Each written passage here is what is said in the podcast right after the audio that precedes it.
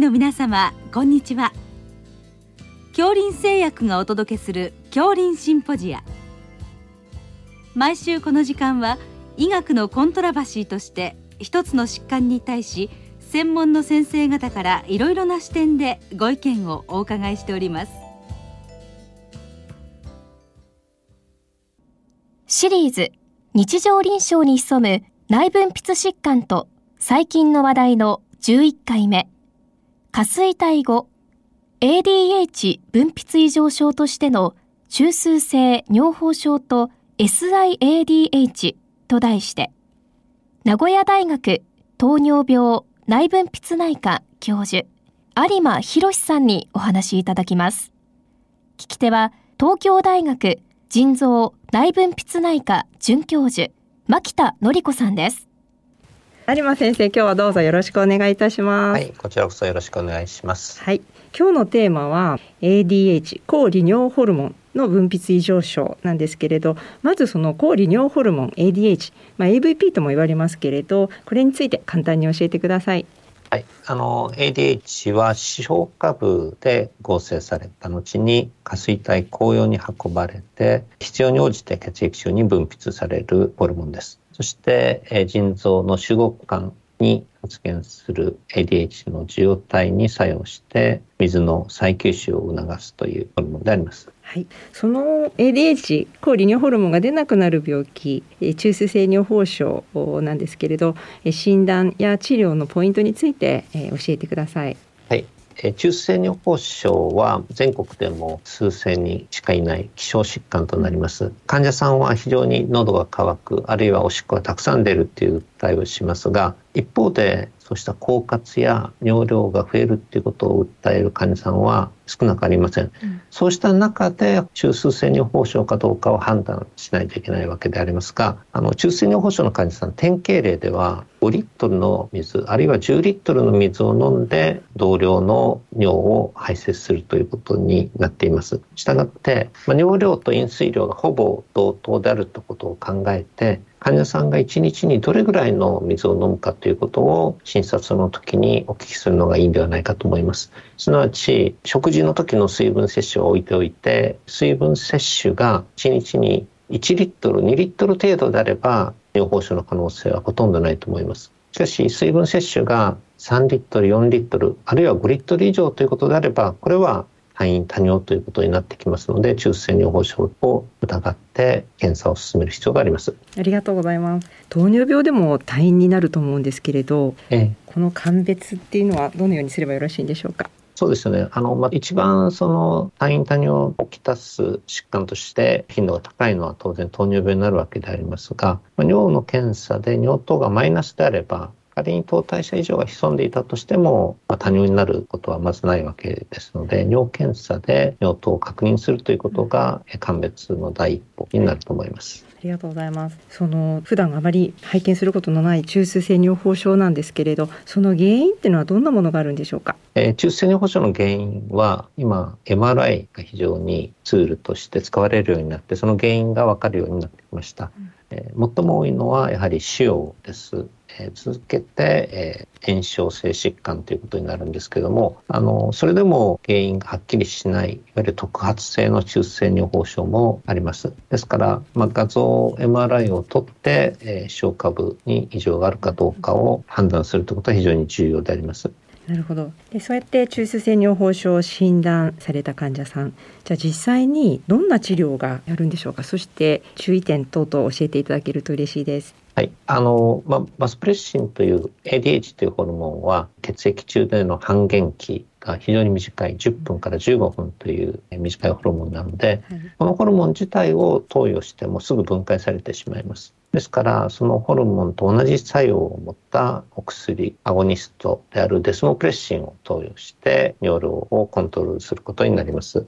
実際にそのデスモプレッシンいろんな剤形があるようなんですけれど今一番汎用されているものはどのようなものなんでしょうか？あのこのデスモプレッシンはペプチドなのでもともとその経口剤というのが効きにくいんではないかというふうにずっと考えられてたわけでありますが今は口腔内崩壊状という形で経口剤も梱包で使われるようになりました。これが使われるようになる前は警備薬スプレーとしか治療ができなかったわけですけどもこの経口薬口腔内法会場が使われるようになって今は多くの患者さんが警備製剤から経口製剤の方にシフトしてきました。なかなかそのホルモンっていうのはすごくこう微量な濃度であるのがホルモンの作用だと思うんですけど逆にたくさん使いすぎてしまった時の問題点とかあるんでしょうか？デスノプレッシンに関してはたくさん使った場合の問題としてはその作用時間が長くなるだけで効いてる間は、まあ、少量でも多くを投与してもそれほどその抗利尿作用自体には変化はありません。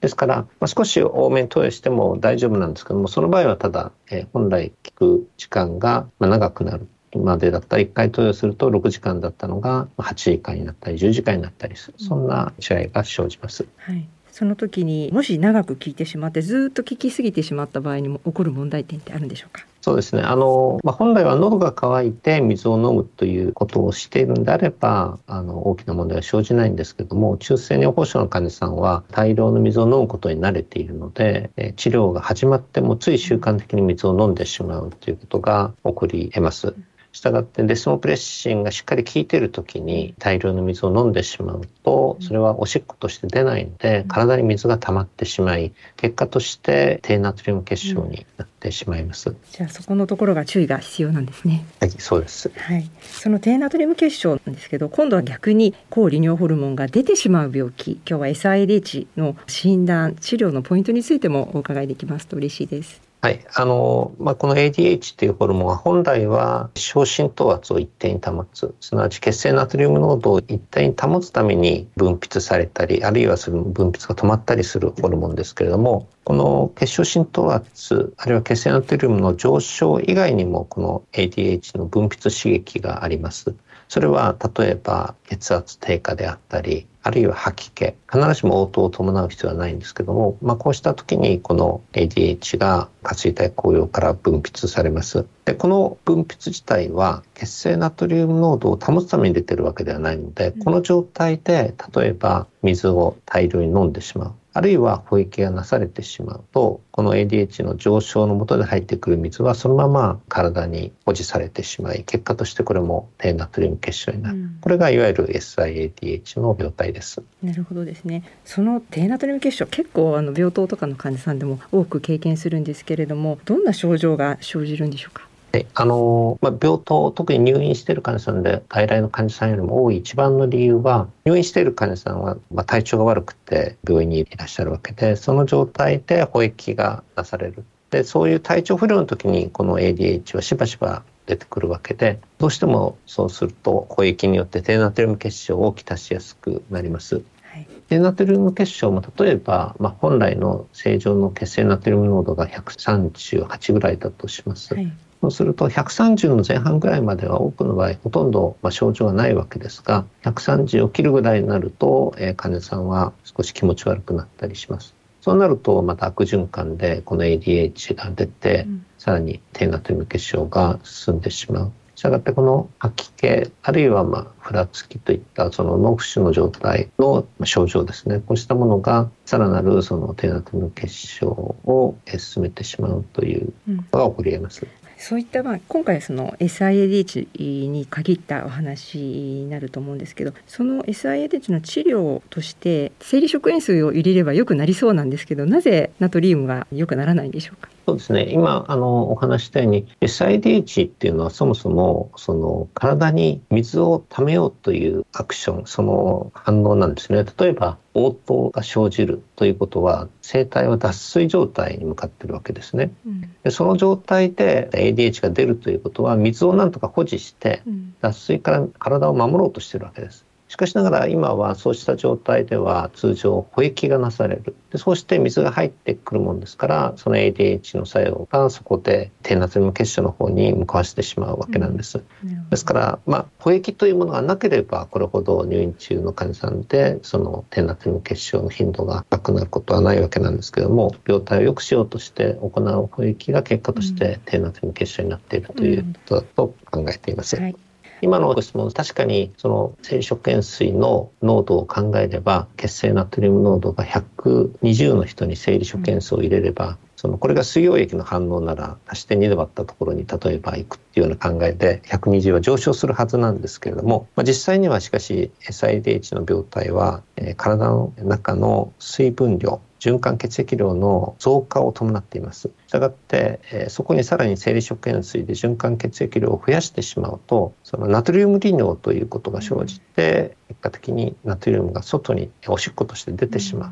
したがってむしろ生理食塩水では、えー、低ナトリウム結晶が進行してしまうということになってしまいます。なるほどそうすると根本の治療はやはり出過ぎてしまっている ADH を、えー、まあ作用をブロックするっていう治療だと思うんですけどあの実際私たちもこのトルバプタンっていうバゾプレッシン受容体気候薬が使えるようになったんですがそれを使う時の注意点について教えていただけると嬉しいです。そうですね。あの、まあ、低ナトリウム結晶の治療というのは、通常、早くその脳浮腫状態から解放したいっていうと、もう一つはその急激にナトリウム結晶が補正されてしまうと、その脳に障害を与えてしまう。いわゆる浸透圧性脱水症候群が起きてしまうという中で、まあ、慎重にナトリウムを補正する必要も同時にあるわけです。で、このトルバプタンを使うと、アスプレッシン ADH の作用をブロックするわけですから、うん、急速にナトリウムが上昇する可能性があります。実際に使ってみると最初の4時間あるいは8時間でナトリウムが数メック上昇することも稀ではありません。ですから、まあ、この薬は入院した状態で使わないといけないんですけども、うん、この入院下でこの薬を使った時には、まあ、血清ナトリウム濃度をしっかりとモニターする。そして上昇してしまったら例えば5%のブドウ糖の補液を開始する。あるいは患者さんに塩水を促すということでしっかりとそのナトリウムをモニターしながら、え急激な上昇を防ぐということが必要になってきます。なるほど。ありがとうございますたくさん今日はお話を聞かせていただきました。どうもありがとうございました。ありがとうございました。シリーズ日常臨床に潜む内分泌疾患と最近の話題の11回目。下垂体後 ADH 分泌異常症としての中枢性尿崩症と SIADH と題して名古屋大学糖尿病内分泌内科教授有馬博さんにお話いただきました。聞き手は東京大学腎臓内分泌内科准教授牧田典子さんでした。